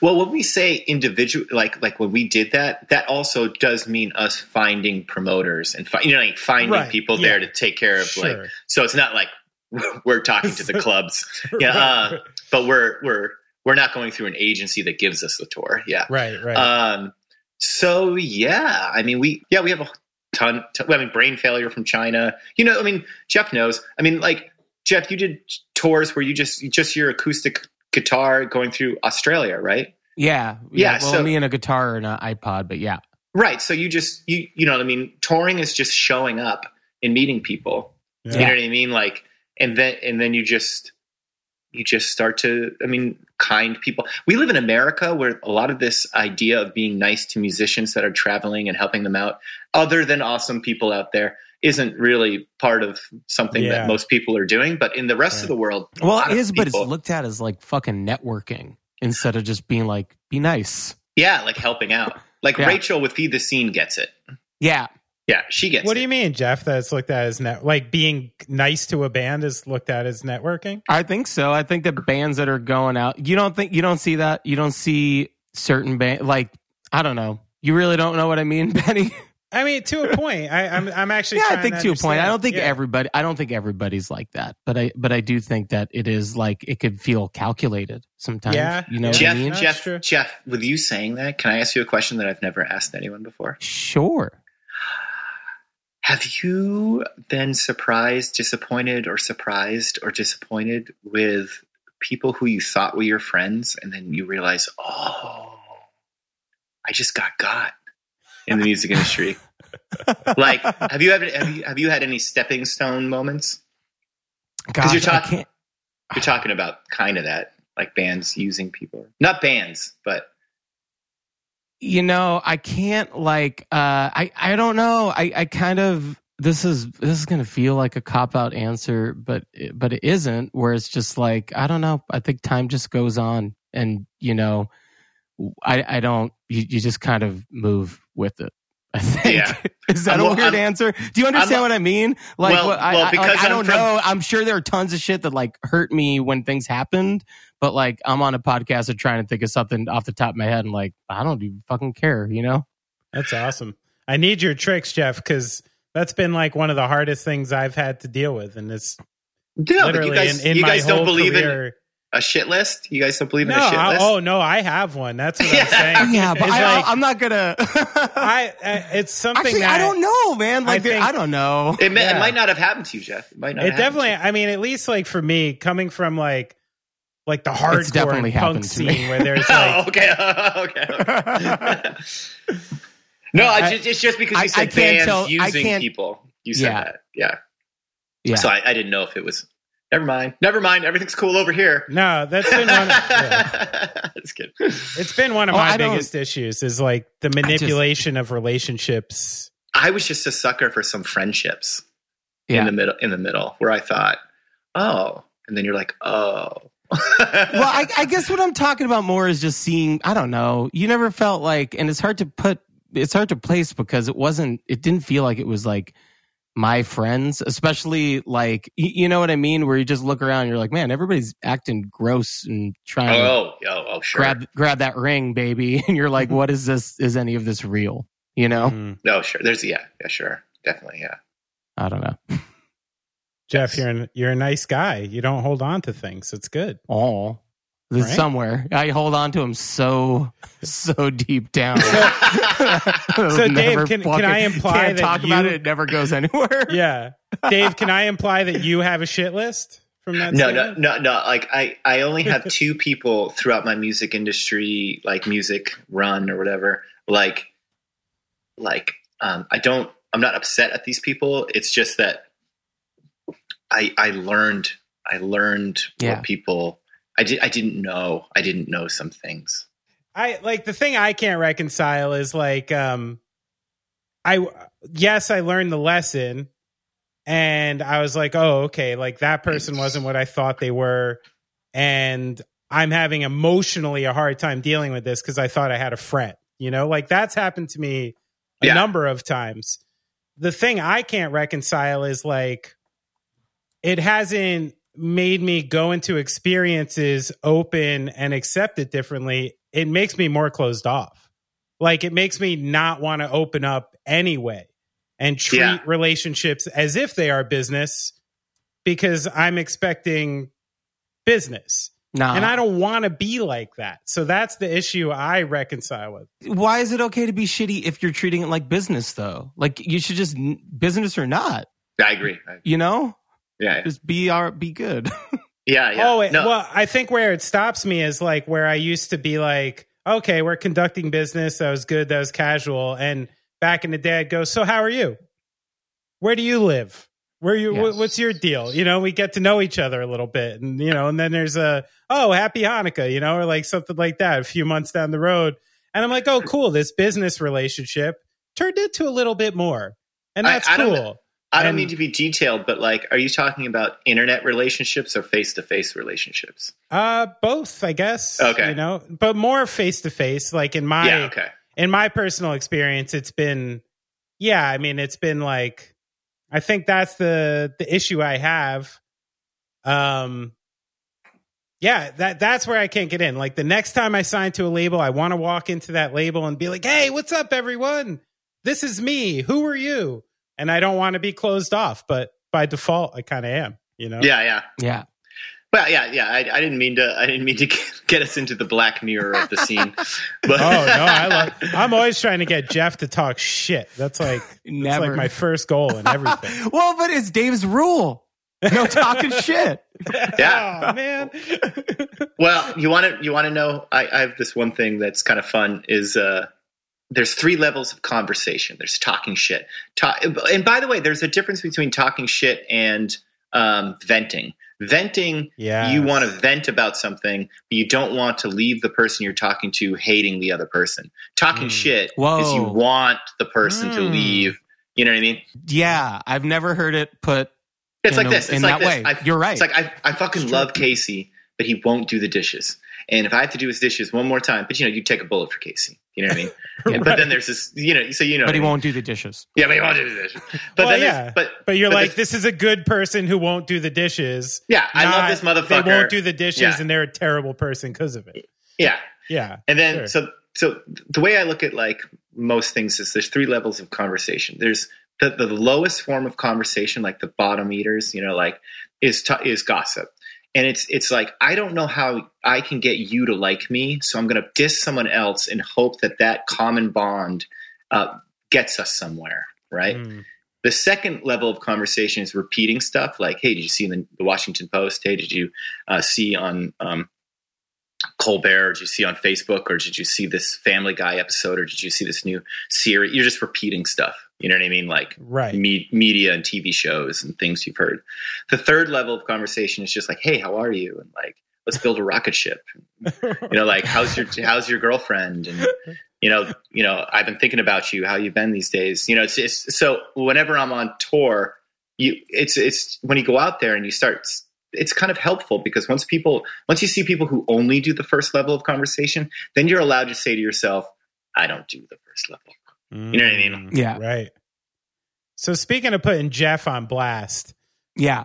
you know, Jeff had told me when you all toured with ASOB that these guys were a real piece of work. Oh, I, I was specifically talking about the bomb tour that we Oh, did the with Bomb Big tour. D Okay. So and when you Less Than toured Jake with and Suburban Legends, where we were really just Yeah, drunk so are the the tales- time. Are the tales true? Were they that? Were they that raucous in your I can imagine Dave? you don't even remember it. Are you are you talking about? Are we talking about ASOB or Bomb the Music Industry? We're talking about bomb the music industry. The Uh, I would thi- I would say that, like Jeff said, I don't necessarily. I can't go back in time and tell you any sort of bomb the music industry story on tour, but I have a ton of ASOB, you know, like memories. Yeah. Because ASOB and Big D hung like yeah. a whole lot. Big. Also, I might as well take I also this probably moment, do- Dave. yeah, thank yeah. you for fucking lending us your trailer. Like one of the first times we did a cross country tour. You, I mean, Wow. I, I don't. Yeah, I remember that. You either yeah. lent it to us or rented it to us for really cheap, and uh, yeah, it was probably it's- like nothing. Yeah. yeah, it's so like- sweet, best. Oh yeah. well, one of the best things I ever saw on the scene was uh, Jay from the Suicide Machines let us go on tour with them. It was like the fourth band. They didn't need us, and we later found out they were just giving us fifty dollars um, out of their merch, like that we weren't supposed to be there, Wow. and and they kept it under wraps that they were just giving us money out of their own merch. That's Aw. so sweet. That's It's sweet. nice. It's like the nicest thing ever. Yeah. The nice part about that is they didn't even tell you. You know, that's Yeah, when you they- know we found out, stand up yeah. people. Yeah, who spilled the beans? Yeah, I don't remember. I don't how Did you find out? But I'll tell you one thing about ASOB memories though is is having wonderful like wonderful friends every single time we showed up. Um, what was that club called? I should know, Jeff. Where I split my head open. Um, Was that the played- downtown? the down. That's right, right, right. Yeah. yeah, that's it. Yeah. Good, good chicken sandwich. And uh, so, yeah, I mean, it was just. What did you split always- your head open on? Oh well, they had hanging monitors. yeah. Oh yeah. and I, I remember I've never this now. seen that, Oh, so I stage dove and I went right into the corner Oh, of of a monitor. Yeah. But uh, but you're, yeah, it was, you're talking stitches. Oh yeah, like something like no Staples. Like Oh, it, it was it was a cute moment. It was like I kept going. I didn't know I was bleeding because I, Yeah. I thought it was sweat.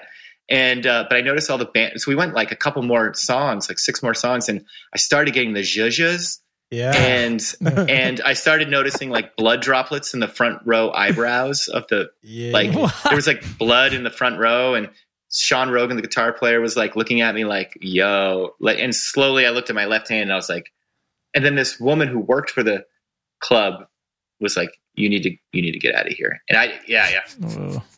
yeah. No, it was, it was a good time. It's fun. wow. Yeah but, that- but the point, the point was ASOB was always there and we had a really good time all Yeah. the time. Yeah, Is that the all- worst stage injury you've ever taken? Um, no, I mean, um, blood wise, but not pain wise. Once at um, the, the Webster Theater, I just like stepped off stage like Vince Neil recently did. And I mean, if you fall off stage and there's a, a security uh, wall, Oh. nothing, nothing is going to hit right. Yeah. like, like, like, it is so Yeah. far up and like everything gets so that, that was, that was very painful, but eh, it doesn't, you know, that's the fun part. So, you know, I take from you, Dave, you, you kind of have a very positive, you know, persona, at least to the public. I'm sure you Ah, have your I'm sure you have your public. dark moments at home, but um, you know, do you do you do any kind of uh like a daily practice or daily work to sort of maintain a, a decent outlook? No, see, I'm not really a part about. I'm not really a part of this new mentality. Like, um, I am just who I am all the time. Um, if you want to know why it's like that, um, it's you know all the generations before my generation had to go to war. Do you know what I mean? Not to be so weird, but like um, when the Gulf War happened, my mom was really nervous that maybe they were going to call the number up and we'd have Oh, to wow. go. Yeah. And so I've always been appreciative. Um, and my whole mentality is I'm not 18, 19, 20 or something holding my stomach together in a foreign land in the in the mud, wishing I was with my mother.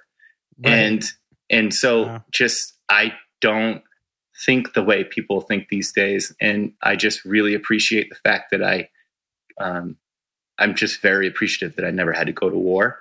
And um, a- along with that, just having basic understanding of how bad it is for other people. You know, Mhm. I've never been raped.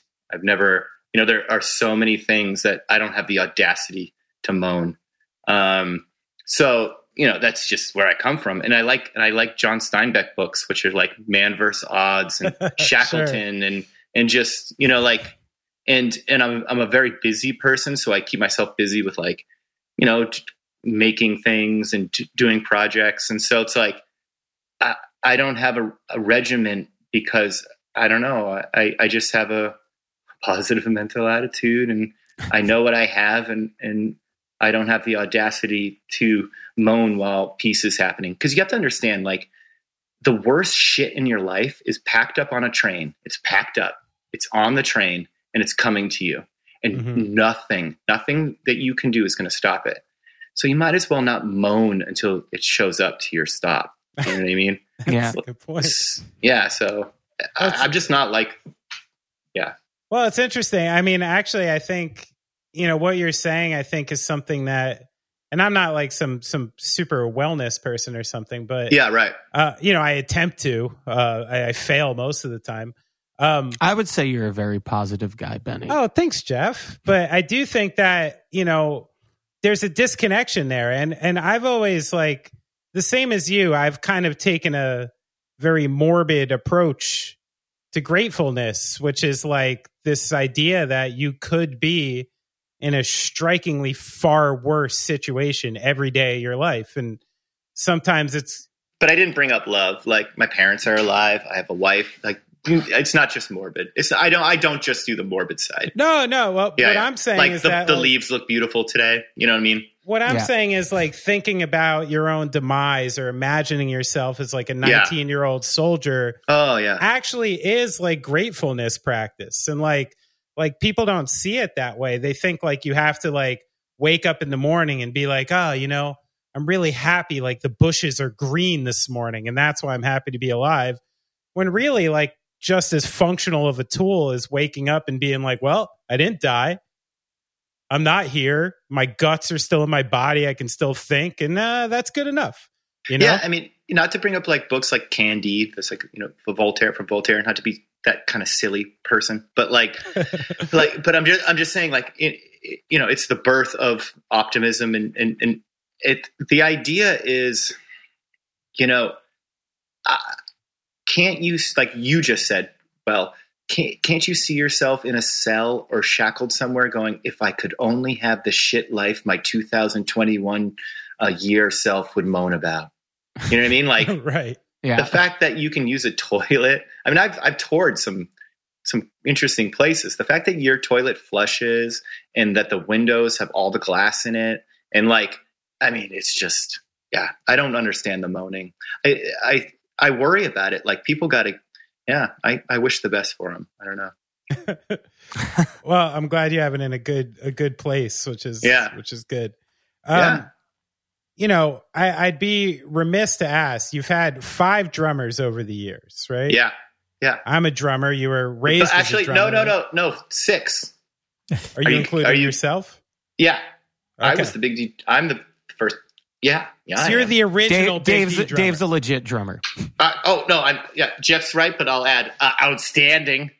Yeah. well, I mean, I'd imagine. I'm 'cause- just kidding. I'm just joking. Well, you actually True. went like, was that your primary instrument when you went Yeah, to Berklee? still was is. drums. yeah, yeah, yeah, yeah, yeah. So- and then I started the band with Steve and uh, Steve and Mark as the drummer.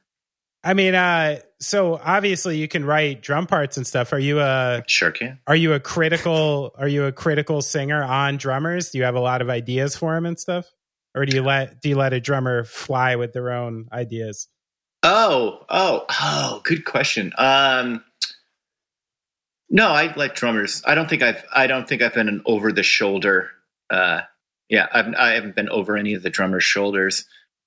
No, I don't think so. Good. Yeah, yeah. Like, yeah, do it like this, man. No, yeah, yeah, no, I don't think so. Yeah. Well, like you know how like some bands get described. Like I remember seeing this Foo Fighters and and uh, a Refused documentary where like they were kind of being like, yeah, man, it was like double sessions and it was like a little hard and a little tough, but we got through it. That's not where we're coming from. We're not doing this. We're not doing this. Like my life is a little harder because of the music we're writing. Yeah. You're not you're not James Browning charging like No, we're, we're not. Five bucks. Five bucks. No, Yeah. no. We're the anti that. We are trying to do the exact opposite. Anti James Brown. What are you trying to say, Dave? No, I'm just kidding. No, we'll give you five dollars for messing up because you're keeping it real. Or, yeah, or- I I heard in something else that uh that you're someone who enjoys to cook. uh, A little? Well, I Oh, you know what? This is your a great pub- answer. This is your publicist throwing me off, okay? Because he said, uh, you know, no, do your I art said anything. Yeah, is a movement to lift artists up and get them creating art, science, cooking, Mhm. woodworking, arts and crafts. I took this as like this is all the stuff Dave does, no, not no. all the things you're promoting. Okay, so you don't Yeah. not much of a Yeah. cook. At once. All at the same no, I, time. I, I, Yeah. I'm just one of those dudes. I'm one of those dudes that can do two things. Ready? I do my signature things like Scottish pies, beef pies, Ooh. mince pies. You know, like I have like I have like my my silly guy thing. Like I I I got these things and I do them really well and I'm very proud. Um, and I'm really good at like the 1950s mom, like the sandwich. Like, you want a sandwich? Hey, do you want a sandwich? You know what I mean? Like, I'm really good at like whipping up lunch or or just doing like Scottish recipes. Um, but but yeah, no. Um, if I if I took that compliment, it would it would. I think a lot of people would shake their head who are really All good right. So out of curiosity, let me frame it like this: Sure. Say you're having some people over for dinner, Uh, and it's no. up to you to cook. What's your Yeah. go-to? What's your go-to dish? What do you- what is the Scottish pie? I don't know what that oh, is. E- Okay, well, first off, uh, uh, not e- uh, not I'm not even close like adult dinner parties, so no one would come to my house because adult dinner parties blow. Uh, but but I, I I believe in the question. So um, uh, if if people came to my house, well, it's a solid question because my wife's gonna love this. Um, what would da- oh, oh I know exactly what I do. I, I fry up chicken cutlets, right, and make Uh-huh. them really good, and then I put them over a salad with blue cheese and like this honey um, dressing So you kind of have like this. It's it's like the chicken cutlet. It's like the Aussie chicken cutlet dish on fries, but on a salad, Uh huh. and it's Okay. very refreshing. And I give it five stars. I love that. And Yeah. say say you're at the house by yourself Yeah, with a with a fridge full of food. What are you Yeah. making yourself for? always canned soup. Is that right? Yeah, because I mean, go back to what I said. Like, I got I got so much like jobs and stuff that I like to do. Like, I keep myself busy. That like, yeah. I'm not the kind of person that like I I would heat up. I'd probably make this make a big like hearty stew, but if I didn't have a stew, I'd just go for like um, a, a, a lot of buttered buttered bread or like rolls, a ton of buttered bread and rolls, and just a hearty stew or soup. What do we tell Uh, you? A Campbell's guy, Progresso. I don't I don't look I know I sound so stupid saying this. I don't like look at I don't know the, the This guy's cool. He doesn't know what can of soup he's Yeah, I eating. don't- where did you I say just- you, I- you were not Mr. Cool? You don't even know what kind of soup you're buying. That's Yeah, very food- cool, Dave. yeah I just I just kind of go who's got the beef stew who's got the hearty stew and I just do it. I, I it's so funny because so many guys in the band are, are foodies. I mean, there's everyone's a foodie, right? Right. and yeah. and when you're not a foodie it's it's fucking fun it's like watching it's like watching dungeons and dragons i'm into dungeons and dragons but it's like watching dungeons and dragons when you're not into it you know what i mean but the worst part about foodies is they're never happy about what they ate that's what i don't understand Yeah, like too i'm. I'm Yeah. happy about almost everything i eat and i could care less and i mean you know a good a good meal's a good meal but you know but but foodies like always want it and they're always like sucked Yeah, right, right. Jeff, sheer Damn. curiosity. Same question for you. What's up? Dinner say, party? All right, so say you're All right. hosting, you're hosting, and you have to cook.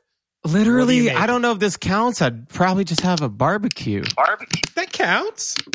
Yeah. that counts You got That's easy. marinating to that- do, you know? No, just probably like have some burgers and dogs. Not go Oh, crazy. okay. So Yeah, you're just I going was gonna- burgers and dogs.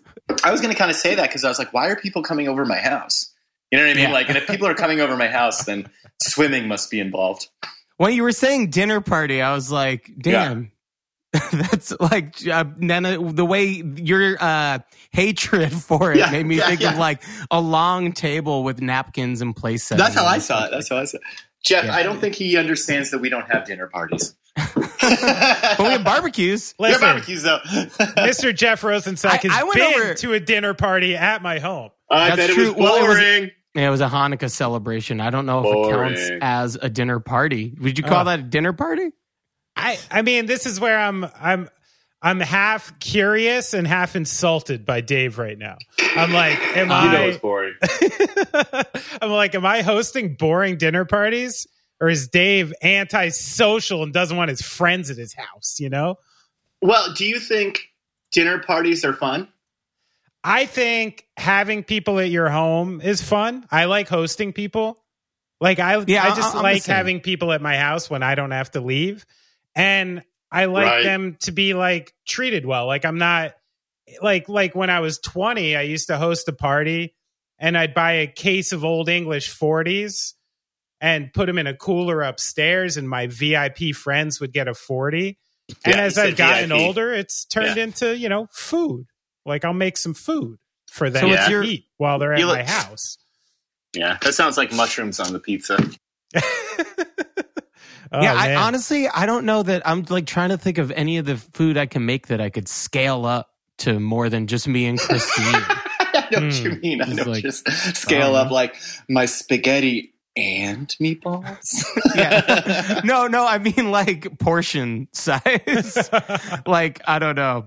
Uh I don't know. you could throw some I'm gonna corn make a next big, to those big burgers bowl and of dogs. scrambled eggs and a big thing of lentil soup. It'll be a great dinner party. Everybody will have fun. How did your lentil soup go, Jeff? It turned out great. Did you hear me clanking? And so it's funny you mentioned the canned soup, Dave, because it rained in Los Angeles today, which is like a rare thing. yeah. So I was like, I was like, oh, I'm gonna make lentil soup. I looked up a recipe. I tried it. It was really good. I'm gonna make it again.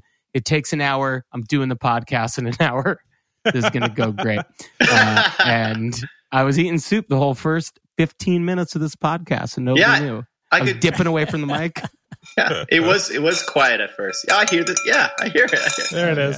Uh, It turned out okay. The first batch turned out better. I think. Uh, I think my time constraints made me uh, cut some corners on my soup today. If I'm being honest.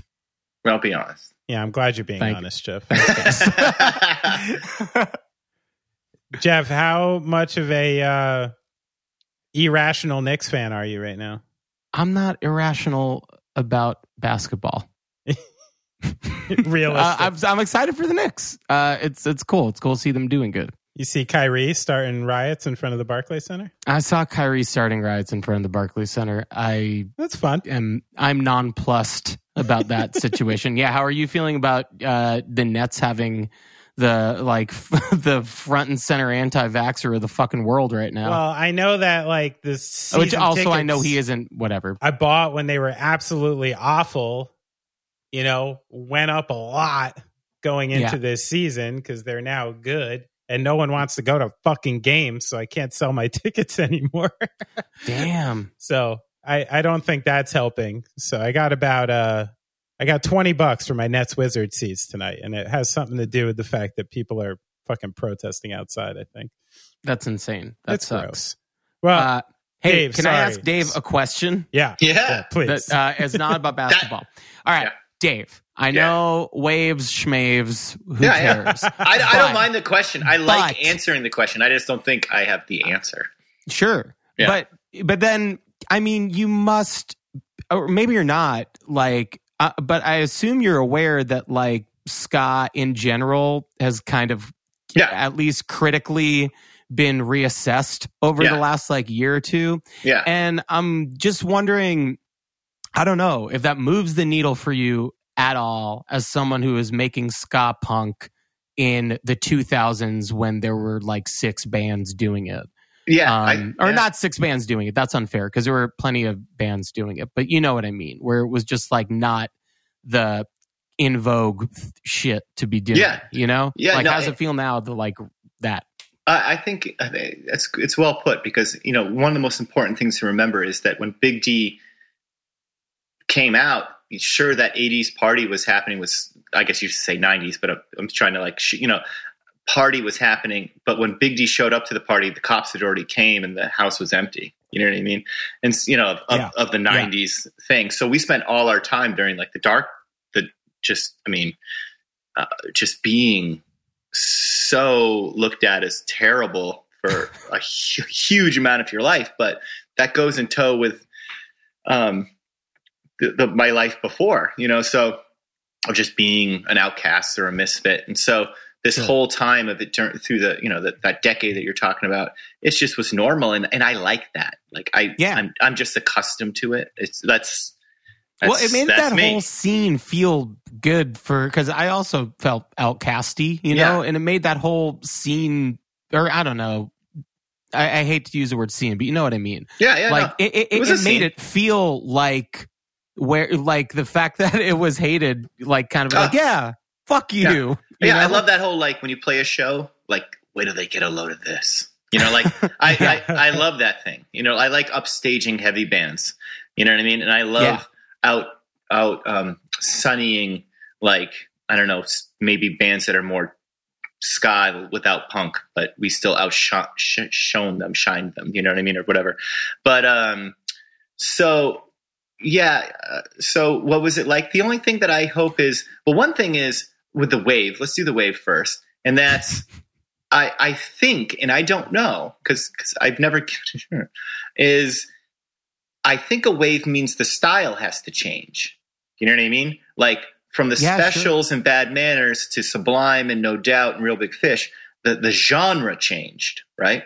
So if we're talking about is it the fourth wave of notoriety and popularity? Sure, yeah, it's the fourth wave. I guess I don't know. Are, are you like when when you're planning to go on tour again though like is it is it exciting at all to you to go like into a world that isn't really shamey in the way that it might have once been that just people might be more open to liking bands and shit like that? Or to just kind of even be in like a time where your peers like the suicide machines just put out a great record last year like everyone's kind of firing off good shit right now like is there any energy that you feel in that or is it just kind of like ah we've just been doing our thing and now this thing's happening That's a really good question. Um, I would say uh, that maybe it's been so long. Like I don't like to headline shows. Like you know, bands that are like "Sing it with me," whoa, whoa, whoa, and telling the crowd to do things like "Well, yeah, yeah. well." I'm that. That's not really about like it's. My whole life has been the underdog, and so I would like to keep opening up and having a band that's bigger, um, headlining, and we get to go out there and do our thing and show people our music and you know like we're like the anthrax of ska. You know i Hell want yeah. i want metallica to always be headlining and you know like our iron maiden and i don't i don't ever want to be you know up up where they they are. And um and so yeah uh, yeah um i think my answer to that is more of a covid thing do you know what I mean? Like, Yeah. which which I'll get back to in a moment. But but you asked another question that's like, what do you think about the new bands in the in the new movement or the wave? I don't mind saying wave, the new wave. And the only thing I hope is that the bands that make it, like make it, I, the, the bands that um, are decided to be um, generally popular from listeners, I I hope that they're they really like the genre, like meaning they're not just putting on a new jacket Yeah. um because i because because like we said like i jeff and i were during the the dark times the desert times. And so and so you you really did see a difference and you saw people who were like dude i don't care what jacket i wear. I just wanted people to clap for me. You know what i mean?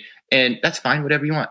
But so with the new bands coming out i just hope that they would they really love it. Like like Mustard Plug, like the Pietasters, like a lot of the bands I, I I very much respect. Like you know what I mean? So it's like Yeah. I just hope that they're not doing it for um not pure, you know, like you know, just loving. Well, it. yeah, You know, I, I know what you you mean playing because there was Yeah. there was a sec there was a second there where everybody had like the ska song in their record because they knew the ska song was the thing to do at the time. Yeah. and it felt a bit like that's kind of what started getting people to be like, man, fuck this shit. It's just like you know what I mean. Uh, so yeah, I yeah, I don't, I don't want like feel talk, I don't want like songwriters and talking heads to to to be like, oh, this is popular, so I'll do it. You know what I mean? Yeah. I mean, I also don't care, but I just want meaning like, you know, I mean, what can you do? No, I do care. I I, retract that. I do Sure. care, but like, it's one of the. Uh, but I can't stop it. I guess is what I mean. And and and so it's fine with me. But I just hope that people who honestly just like in their heart and their soul is ska are the bands that um, do the thing that the industry wants bands to do. Um, but um, yeah, so I forgot the other thing that Jeff said that I was going to get back to because I went on a tangent. Jeff, did that answer it for you? I think so. yeah, I, Well, it's- I, it's- forgot- I, I was listening to the tangent. I was like, what I ask? yeah, yeah. I mean, I mean, we know what we mean. Like, it's, if ska is popular, you hope. Uh, I, I just hope that honest people do. You know, like they they show themselves and they do great things. I mean, one a really cool band right now. I don't know if you guys know is Death of Guitar Pop in England. They're do you guys know those guys? I don't. No. Yeah, Death of Guitar Pop in the UK is. The, I mean, so what's the question? Are because because because of all the new bands, and and remember, I know what people out there know more bands than I do, but like that are underground maybe right now, but.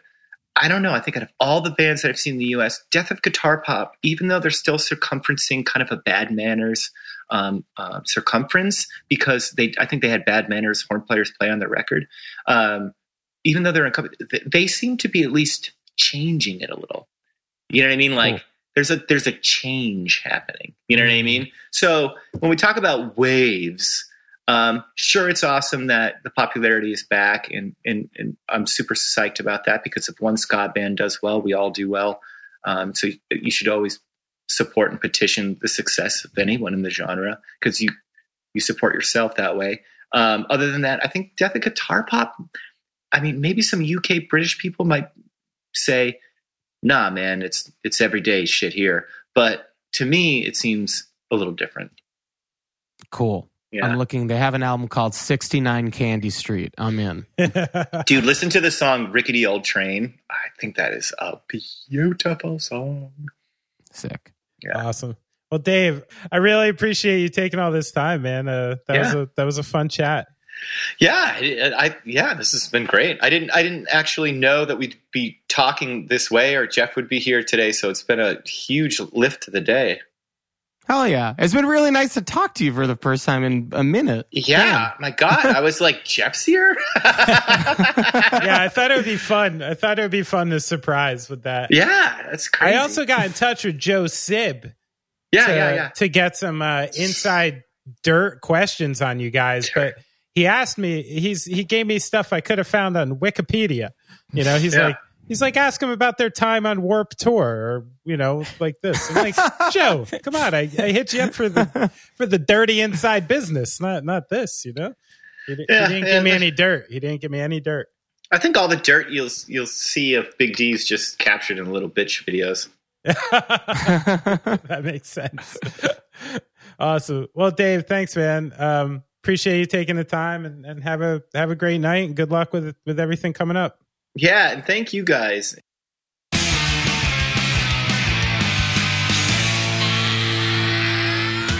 Oh yeah, so hates dinner parties as you as as discussed. It seems like a crusty punk like sort of mentality, but yeah, he's holding on. I, I noticed with two aspects of talking to Dave. I was like between the dinner party thing and I didn't even ask him, like, are you into like wellness and Buddhism? I asked if he had any like daily kind of thing to just make himself right. And he's like, no, nah, fuck all that. so I definitely got that sense of like kind of, yeah, I think he's still kind of like a, got the crusty punk dude. Keep it, keep it punk. Got to keep it punk. Somebody's got to do it. Yeah. And I mean, also from someone like Dave, who's been essentially like, you know, managing an independent underground band for 25 years or so, you know, like he's allowed to as well. You know what yeah, I mean? Yeah, it's absolutely. Not, like, like, like, I'll no, take it from that. I was, dude, yeah, I was serious. I'm serious. Keep it real, yeah. dude. Keep it real. Like yeah, you you're allowed. You you got you got the receipts, bro. Yeah, it's like, not, not, gonna fuck. It's not you. like it's, yeah, it's not like the guy who's not had a band for like 15 years, who's right, you know right. still bitching about uh bitching about the man. Yeah, Jeff was telling me those boys were wild back in the day on those tours. I bet drinkers. Big time drinkers. Well, yeah, check out the new album. And if you want to follow Dave uh, on Instagram. He's David underscore McWane one. Big D and the Kids Table on Instagram. On Twitter, Dave is David McWane. Uh, Big D Boston for the band on Twitter. Mm-hmm. You can follow us at goingofftrack.com or going off track on Twitter. Many ways. And definitely check out Big D's new record, yeah. your art. It's really cool. Um, and if you want to support us and you Woo! enjoyed the program you just listened to, we have. Oh, did I? I got yelled at for saying Patreon wrong. Yelled at by so, who? I missed it. So, someone was like on Twitter, they're like, dude, I'm not signing up for this shit until you say Patreon right. He's like, it's not it's, it's not the way you pronounce it. And I'm like, bro, I'm like, I got to double down here. I'm going to say it even fucking weirder than I used to just because you said something. I'm like, that's, that's just the way these uh. things work, you know? So if you're interested in our Patreon, is, is that not the way you say it? Patreon? Pa- pa- now you've got me. Patron, Patron's the tequila. Patreon. Patreon. Patreon. Patreon. Is that? Oh, Patreon. Oh, I see what's happening. Now I don't know. Okay. well, what's the, website anyway? Patreon.com slash going off track. Patre- honestly, Patreon would make more sense than Patreon. So obviously, Patreon. I've been saying it with like an umlaut over the O. I love it. I love it. It's a little bit of a commitment, but if you want to check it out, go check it out. See if you want to get involved. We do, you know, we, we there's some bonus material up there. Uh, we do a Thursday night chat with everybody where you can on Discord. You can ask Benny anything you want, and he will tell you. Yeah, I'll uh, probably answer it too. If you just want to throw us a little tip, you can do it uh, at Venmo at Off Track. Thank you, Benjamin, for the big big tip recently. Yeah, much appreciated. Yes, very, uh, very appreciated. And we got uh, fees for the program. I don't know if you know this. Brad lives in New York City. Very expensive place. I can't imagine what you spend on a haircut. Probably what? uh, 60 bucks easy, right? Yeah. 80? No, I spend fifty with like a twenty dollar tip. Okay. You go to the same place though, I'm right? so overdue, dude. I haven't been able to get in to see him. I look, I look ridiculous at this point. Oh, you don't want to see what's going on in the back of my head, my friend. I'm my um, hair is so bad that I I I realized the other day I looked in the mirror. I'm like, oh my god, I can't go to my regular guy looking like this. I'm gonna have to get a haircut from somebody else, and then go to him. You're going to get a cheap starter. I can't let him see me like this. He'll just think I'm a That- fucking. is ridiculous. that is absolutely ridiculous. Uh, Yeah, but listen, I'm looking like fucking Mad Max over here. I think but you have long Most- hair. There's nothing like I think for most this. self-respecting Can't go barbers- wrong. The longer What the better. You are you kidding me? Do you know what happens to this thing? You have straight hair, dude. I get dreads. Oh yeah, there is that. There's nothing grosser. you don't just have to keep it brushed. That's all you. Have There's nothing grosser than an unintentional dread, Brad. No, no, I know. I know. That's bad. Yeah, yeah. If you're trying to make some dreads on your head, like cool, you wind up with unintentional ones. This, this is a problem. There. Get your You beautiful kids to brush your hair for you, Benny. That's what you should. They do. I go to my daughter's hair salon almost daily, actually. but you know, listen, she she doesn't do a great job yet. You know? She- she's little. We'll, we'll get there. All right. Anyway, keep it keep it uh, nice out there. Everyone love everyone. Keep it sexy. Sexy. And uh, Brad, I'll speak to you soon, huh? yes, sir. Next week.